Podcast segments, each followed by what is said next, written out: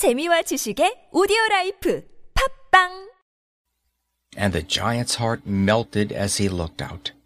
How selfish I have been, he said. Now I know why the spring would not come here.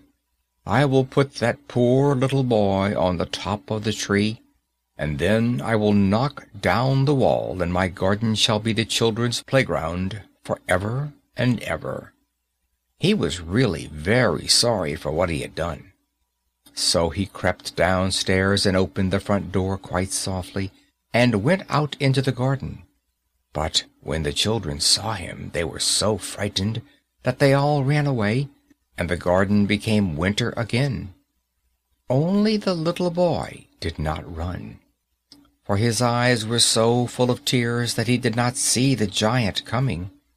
And the giant stole up behind him, and took him gently in his hand, and put him up into the tree.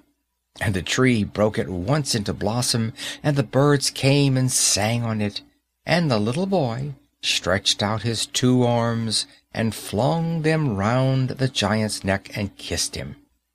And the other children, when they saw that the giant was not wicked any longer, came running back, and with them came the spring. "It is your garden now, little children," said the giant, and he took a great axe and knocked down the wall, and when the people were going to market at twelve o'clock, they found the giant playing with the children in the most beautiful garden they had ever seen,